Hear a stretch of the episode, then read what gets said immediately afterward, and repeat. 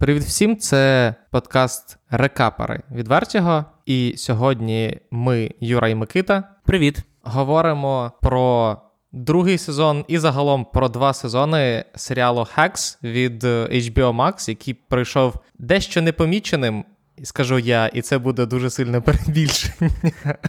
Пройшов непоміченим для українського ринку чи для українського простору, хоча шкода, тому що перший сезон е, зібрав одразу три Еммі, і крім цього, захопливі відгуки критиків. І крім того, ну, не великі прям рейтинги, але достатньо сподобався, щоб бути продовженим на другий сезон, скажімо так.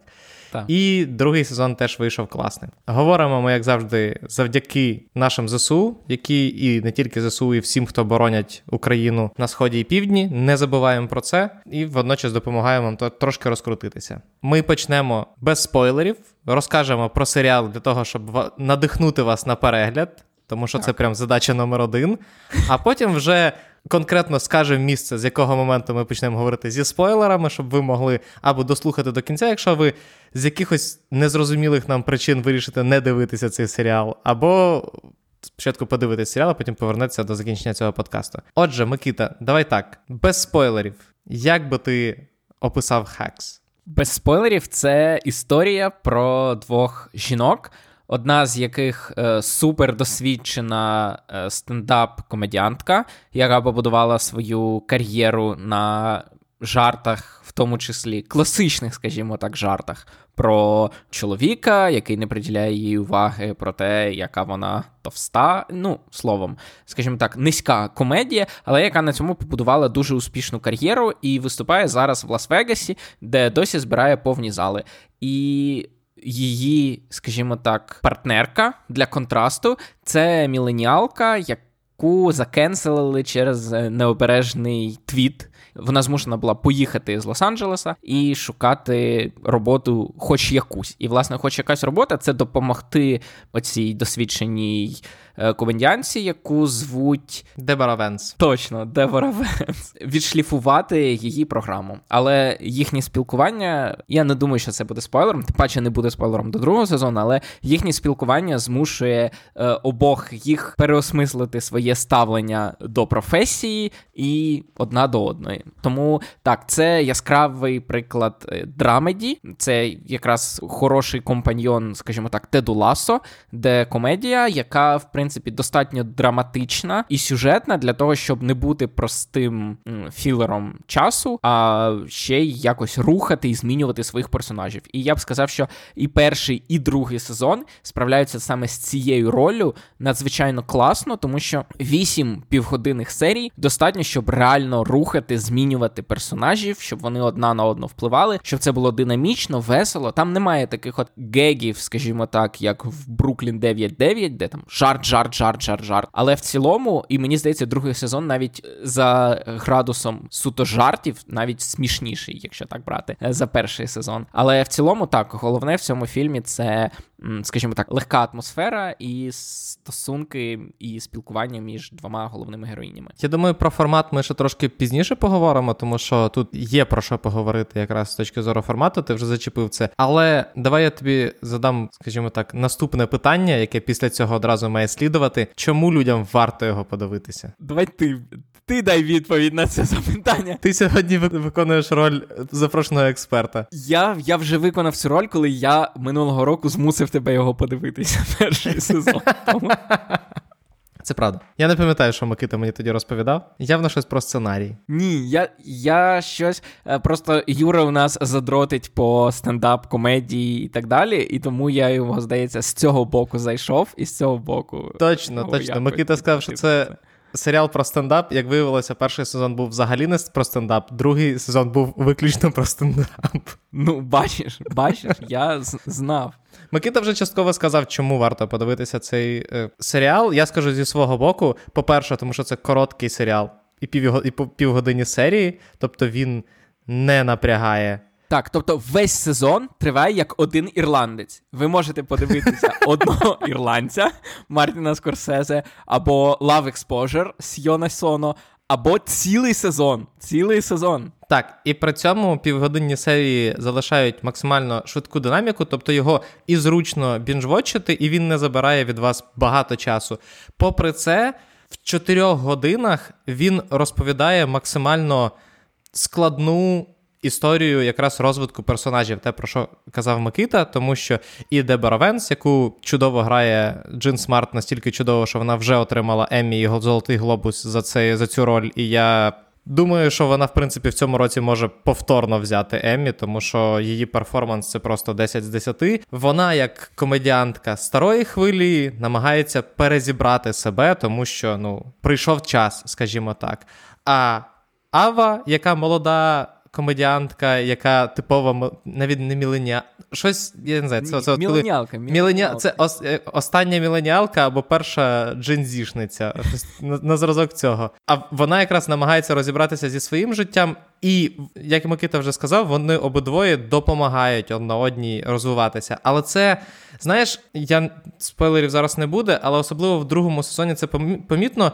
Цей серіал він дуже сильно відходить. Це, в принципі, загальна вже практика стрімінгів. Вони потрошки відходять від таких класичних телевізійних драматичних прийомів, коли ти знаєш, ще за три серії вперед можеш uh-huh. передбачити, що ж буде відбуватися. А цей серіал крутий саме своєю складністю стосунків між персонажами. Тобто там немає ситуації, коли є однозначно позитивна сторона, однозначно негативна сторона. Тому що Дебора Венс, попри те, що вона. Шикарна персонажка, вона абсолютно жахлива людина, і вона залишається жахливою людиною завжди, навіть коли вона робить щось хороше. Так, але при цьому її не хочеться ненавидіти. Тобто так. вона так прописана, що ти дивишся і. Так, вона жахлива, але ти розумієш е, героїню Еви, яку грає Ганна Інбіндер, що так, Дебора Венс жахлива людина, але поруч нею все одно хочеться бути, тому що вона класна. Так. І і в останньому сезоні, в другому сезоні, я назвав останній, ми про це поговоримо. Я не знаю, і ми поки не знаємо на момент, коли ми пишемо, чи буде цей сезон останнім, чи ні. Але ми про це поговоримо. Але вона якраз не хоче її кидати, тому що з нею поруч класно. І це дуже класно написано, що, попри те, що ти мозком розумієш, що погана людина. Але серцем все одно хочеться бути поруч із нею, просто просто тому, що вона надихає і так далі. Так, при цьому сам сезон і сам серіал, обидва сезони, вони не дотримуються стандартної динаміки. Тобто, умовно кажучи, є одна героїня, яка повинна вийти на якийсь рівень, і є інша героїня, яка повинна вийти на якийсь рівень. І зазвичай в телесеріалах ми бачимо просто стабільну там динаміку зростання, або я не знаю, як в випадку з Волтером Вайтом, динаміку спадання в Гайзенберга. А тут, попри те, що тобі цікаво спостерігати за героїнями, їхній шлях не настільки однозначний. І так, вони змінюються. В кінці кінців і в кінці першого сезону, і до кінця другого сезону. Але це не те, чого б ти очікував від такого серіалу.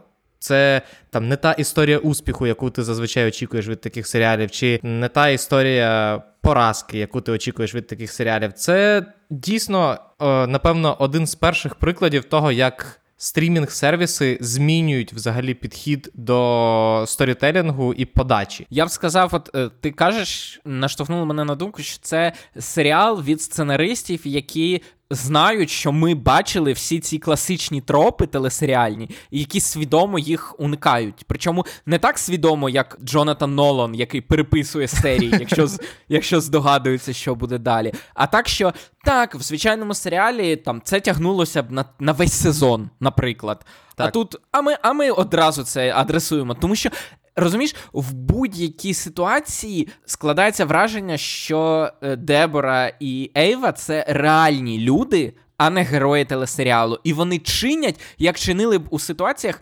реальні люди зі своїми проблемами, але як вони реально вирішували ці проблеми, а не по серіальному там щось комусь не договорювали, приховували, тягнули і так далі. Так, і при цьому не можна сказати, що це деконструкція ситкому, наприклад. Тобто не можна сказати, що е, сценаристи цілком свідомо намагаються перевернути ті кліше, які до яких ми звикли. Вони просто або ігнорують їх, або використовують їх для того, щоб е, штовхнути сюжет в іншому напрямку, але при цьому ну от як Микита сказав, вони завжди залишаються в межах абсолютно людських персонажів, що недопустимо, звичайно, для телесеріалів. Я маю на увазі на телеканалах, тому що з такими серіалами ти не можеш постійно тримати певну е, марку, скажімо так, кількості серій, кількості сюжетних ліній і так далі. Тому що пригоди звичайних людей мають таку штуку, як закінчення. А зазвичай телемережам потрібно, щоб пригода ніколи не закінчувалася, тому що ну, доктор Хаус не може змінюватися, тому що якщо він раптом зміниться,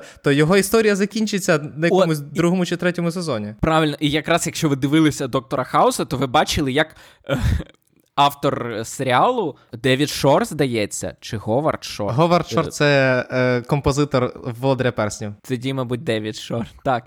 Як з плином сезонів він з цією динамікою якраз щось намагався зробити. Бо з одного боку, знімати трьохсоту серію поспіль про мізантропного доктора Хауса важко, тому що це ми дивимося там 40 хвилин на тиждень, умовно кажучи, а вони знімають рік.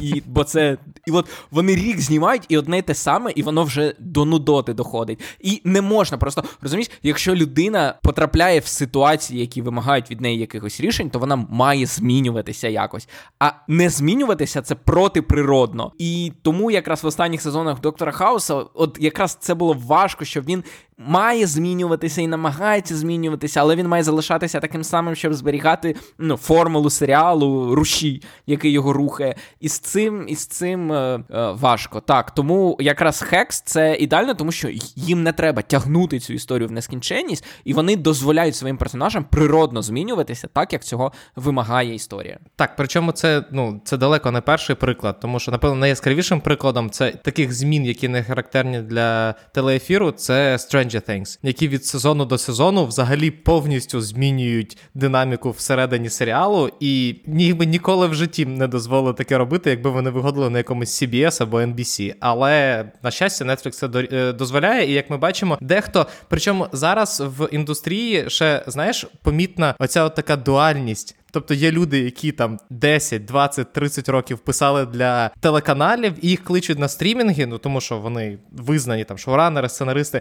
Вони приходять, але вони не можуть написати нічого інакшого. І попри те, що вони можуть виписати цікавих персонажів, ми все одно помічаємо, що персонажі постійно буксують. Найяскравіший приклад, який безпосередньо в'яжеться до Hex, це Marvelous Mrs. Maisel, яка, попри те, що Емі Шарман Паладіно неймовірна сценаристка і шоуранерка, я правда досі не подивився четвертий сезон, але три сезони вона просто буксувала на одному місці. Нас в кінці кожного сезону переносили на початок і змушували героїню або пройти знову той самий шлях, або просто стояти на місці. А інша є категорія нових сценаристів або сценаристів, які еволюціонували, які зрозуміли, що о, можна писати не як телемило, не як ситком, а писати як повноцінний фільм, розтя... повноцінну історію, яка розтягнута.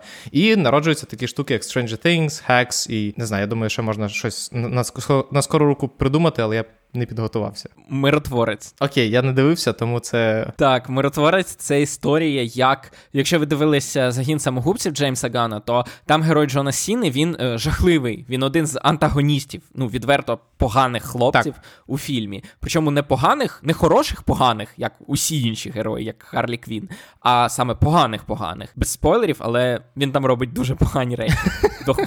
А серіал це якраз він намагається змінитися, тому що він усвідомлює, що він гівно, і mm. і серіал йому дозволяє, тому він змінюється під час сезону, чого власне так. Про що ми і кажемо? От якраз в чому Хекс, напевно, одні з піон... якщо не піонери, то точно одні з це те, про що Микита вже починав говорити. Те, що вони в 8 30 хвилинних серій запихають те, що зазвичай нам би дехто міг би розтягнути і на 24 серії по 40 хвилин, якщо чесно. Але це такий, ну от вони і Тед Ласо, але Тед Ласо все одно розвинувся до годинних серій в другому сезоні. На жаль, так, а Hacks залишаються в ситкомному форматі, при цьому презентують нам зовсім не ситкомну історію, так. яка з іншого боку сприймається так само легко, як і ситком. Давай перейдемо тоді вже до конкретики. Якщо якщо ми не змогли вас зацікавити, то on you, подивіться Hacks.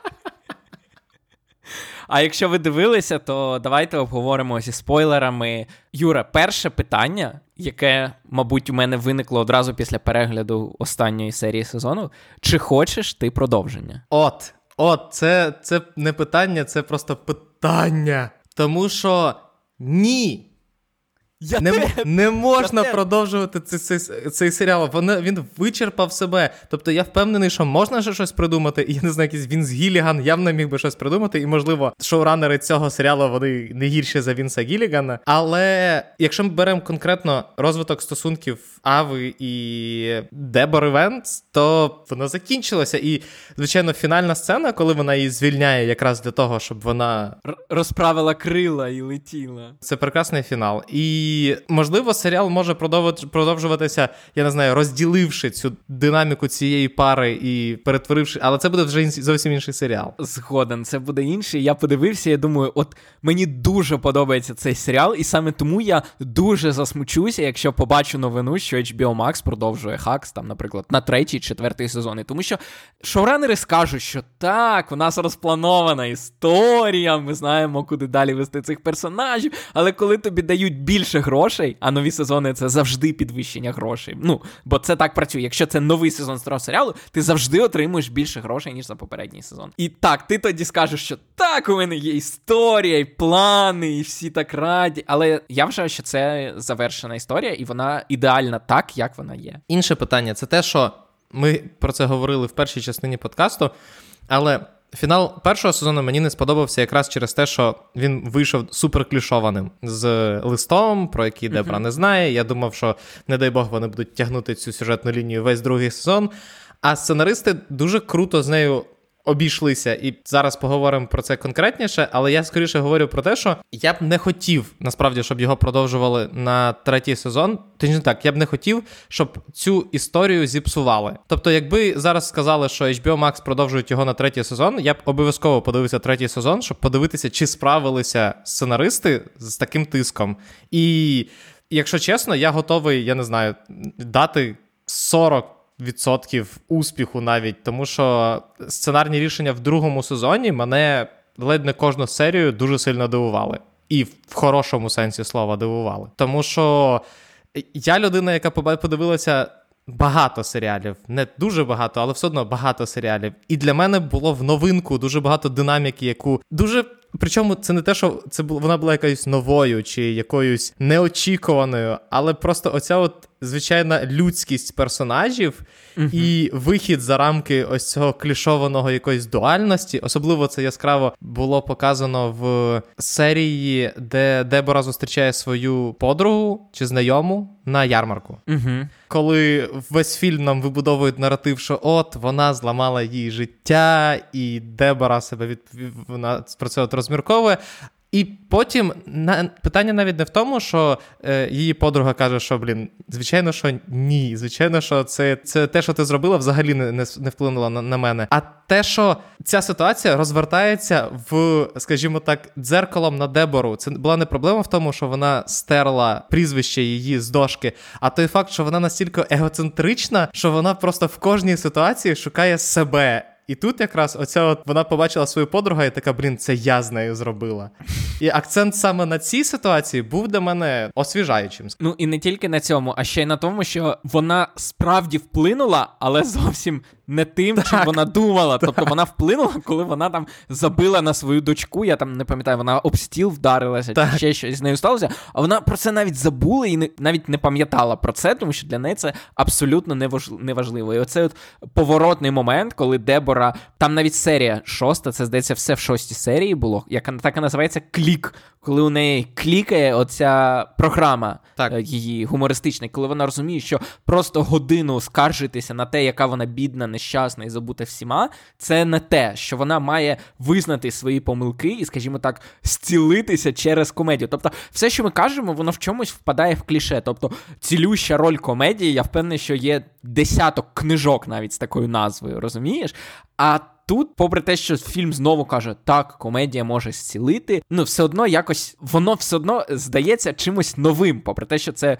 Принципі, стара і відома істина, вона все одно здається якоюсь новою. Можливо, це працює, тому що Дебора попри всі свої хороші дії, все одно залишається дуже поганою людиною. До останнього немає жодного ситуації, коли ти думаєш, вона все-таки хороша. Ні, Дебора Венс не хороша людина. Тому що є багато книжок про зцілення комедією, але Дебора Венс не зцілилася комедією. Вона просто заробила ще собі багато бабла. Так, причому це мені дуже цікаво, що нам е, з одного боку намагаються якось відбудувати цю лінію, що. Е, як то кажуть, від неї відмовляється казино, від неї відмовляються агенти, від неї відмовляються спонсори, вона не може знайти собі арену е, для виступу. А з іншого боку, у неї купа бабла, мільйони, мільйони, мільйони доларів, які вона може на це. І там, коли вони кажуть, що хочуть випустити це самі, як Луїсі Кей, а потім виявляється, що у них недостатньо підписників і фанатів, і у неї немає бази. А потім ні, у нас є база, бо вона продає легінси, чи що вона нам продає тисячам, десяткам тисяч жінок, і на цьому заробляє мільйони. Тобто, з одного боку, нам показує, що у неї ніби як скрутне становище, а з іншого боку, вона мульти, мультимільйонерка і не бідніша. Розумієш? Тобто навіть навіть банально було, якби вона щось сталося, і вона втратила все. Наприклад. Вона переплатила вона як... за Кандінського в чотири рази просто для того, щоб зробити жест, скажімо так. Ось так. Непотрібний жест. Так, абсолютно непотрібний жест. Так. І в гіршому серіалі там її могли б, наприклад, позбавити всіх всього багатства, щоб вона була на одному рівні з Ейвою, або навпаки. Поміняти їх місцями, щоб Ейва була багатою, а ця бідною. Але Цьому серіалу не треба таких, скажімо так, дешевих трюків для того, щоб е, досягнути якоїсь новизни в персонажах або якоїсь прогресії в їхній динаміці. Вони можуть все одно залишатися одна бідною міленіалкою і ще біднішою через те, що вона судиться з нею.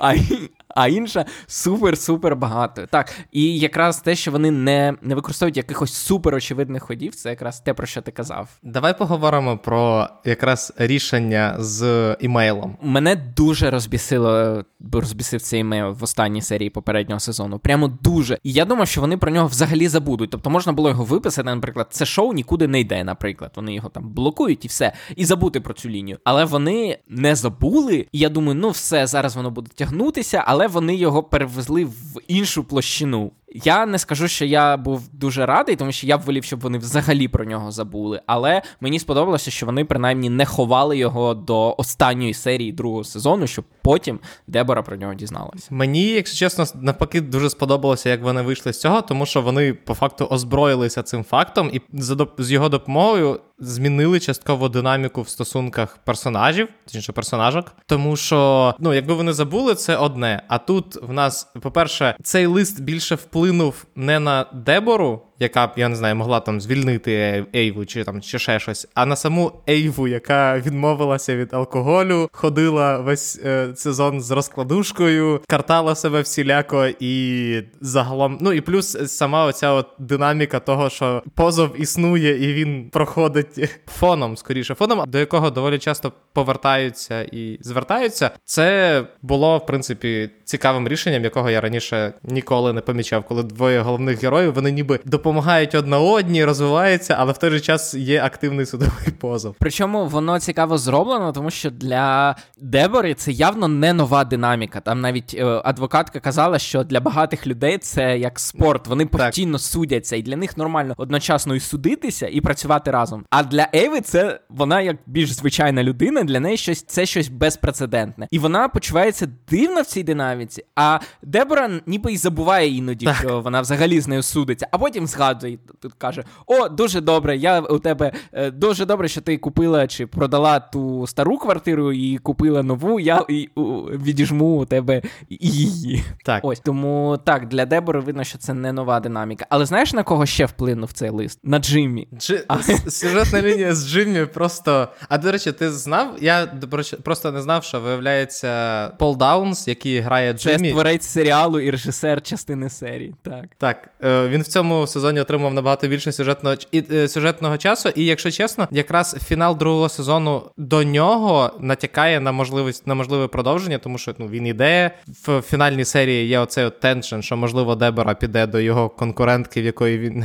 На яку він колись подав жалобу за плісняву за плісняву в домі, так. Е, а вона все одно довіряє йому. Плюс сюжетний поворот з мертвим чуваком. З яким мертвим чуваком? Який помирає під час концерту. А, то це, Ти думаєш, це сюжетний поворот? Ні, я маю на увазі, що ну, він все одно є. Тобто, для я маю на увазі для самого Джиммі. Не для Дебори, а саме для Джиммі, для якого ну, для якого це теж була частина шляху персонажа, що він проковтнув той факт, що в нього на очах померла людина для того, щоб допомогти не найкращій людині, скажімо так, заробити ще більше грошей. І взагалі, от мені здається, що одна з е, сильних е, сторін цього серіалу це ще й другорядні персонажі, які встигають провести свої, скажімо так, власні лінії, особливо це стосується Маркуса, який спочатку був закутим бізнесменом, потім розслабляється з цим е, новим хлопцем. Це ще в першому серіалі, так. в першому сезоні було. Потім він розуміє, що він має до кінця бути бізнесменом, бо це єдине, що в нього виходить. Потім він вирішує стати е, взагалі тусівником і розв'язним е, хлопцем, поки у нього не вмирає пес. Взагалі, це найгірше, що можна зробити, щоб показати моральний занепад людини, це вбити він не вбити Чекай, він, тварину. Він, він не вмер. Він майже вмер. Ну, але він не вмер. Так. А знаєш чому? Бо якби він вмер, то все, Маркуса неможливо було б виправдати. Ну, шляху назад для нього, як для персонажа, не було. Це це всім відомий трюк. Є навіть сайт, є навіть сайт, на яко, який називається щось із The Dog Dice чи щось подібне, де написані всі фільми і серіали. Але переважно на щодо серіалів я не впевнений, але фільми точно. І там є всі фільми, де є собака або uh-huh. кішка, і там написано, чи вмирає кішка або собака в цьому фільмі, щоб ти міг знати, чи загрожує твоїй нервовій системі перегляд цього фільму, чи ні.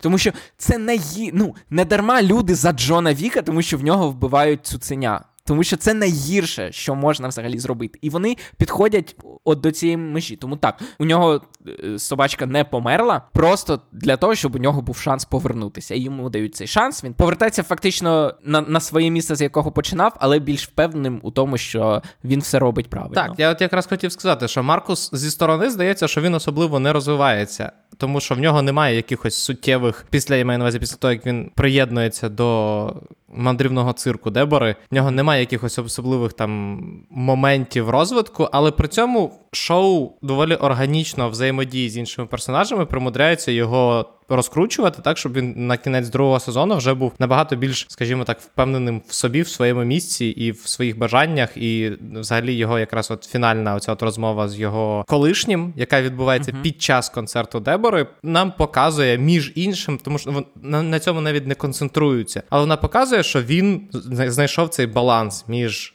власне своїми особистими бажаннями, бажаннями робочими, скажімо так. Але мені ще е, сподобався персонаж е, режисерки, епізодичний фактично персонаж, до якої пішла е, Дебора, щоб записати свій спешл. Тому що цього персонажа можна було просто заради сміху зробити, що вона забула, наприклад, як знімати, або uh-huh. що вона супер дивна, ексцентрична. Але ні, це просто коментар до того, що жінок в такому віці просто забувають і викидають. Вона досі професіоналка, вона досі чудово знімає, про неї просто забули, тому що вона, скажімо так, термін придатності вийшов. Тобто без жодних, скажімо так, додаткових зайвих думок, просто коментар про те, що окей, фак Холлівуд, до речі. Про що хотів сказати? Про те, що якраз якщо перший сезон взагалі не акцентувався на стендапі, там була більше.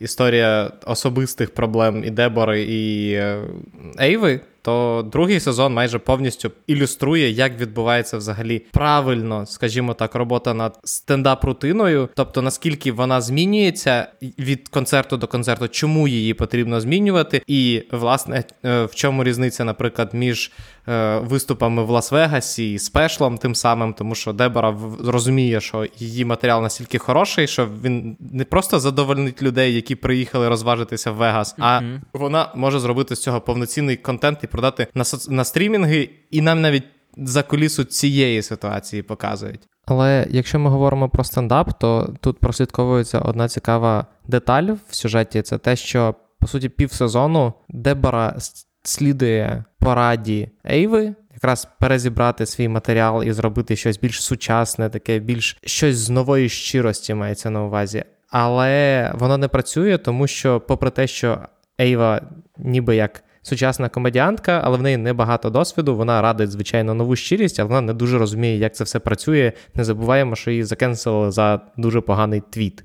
навіть не за еджі твіт, а просто за дуже поганий жарт. І тому нам показують не просто, що героїні набираються досвіду одна від одної, а що вони якраз разом вчаться, разом відкривають нове, досліджують, усвідомлюють щось і якраз. Там певний досвід Ейви допомагає Деборі знайти новий підхід до своєї комедії, але цей підхід включає її розуміння комедії також. І так само Ейва багато чому вчиться від Дебори.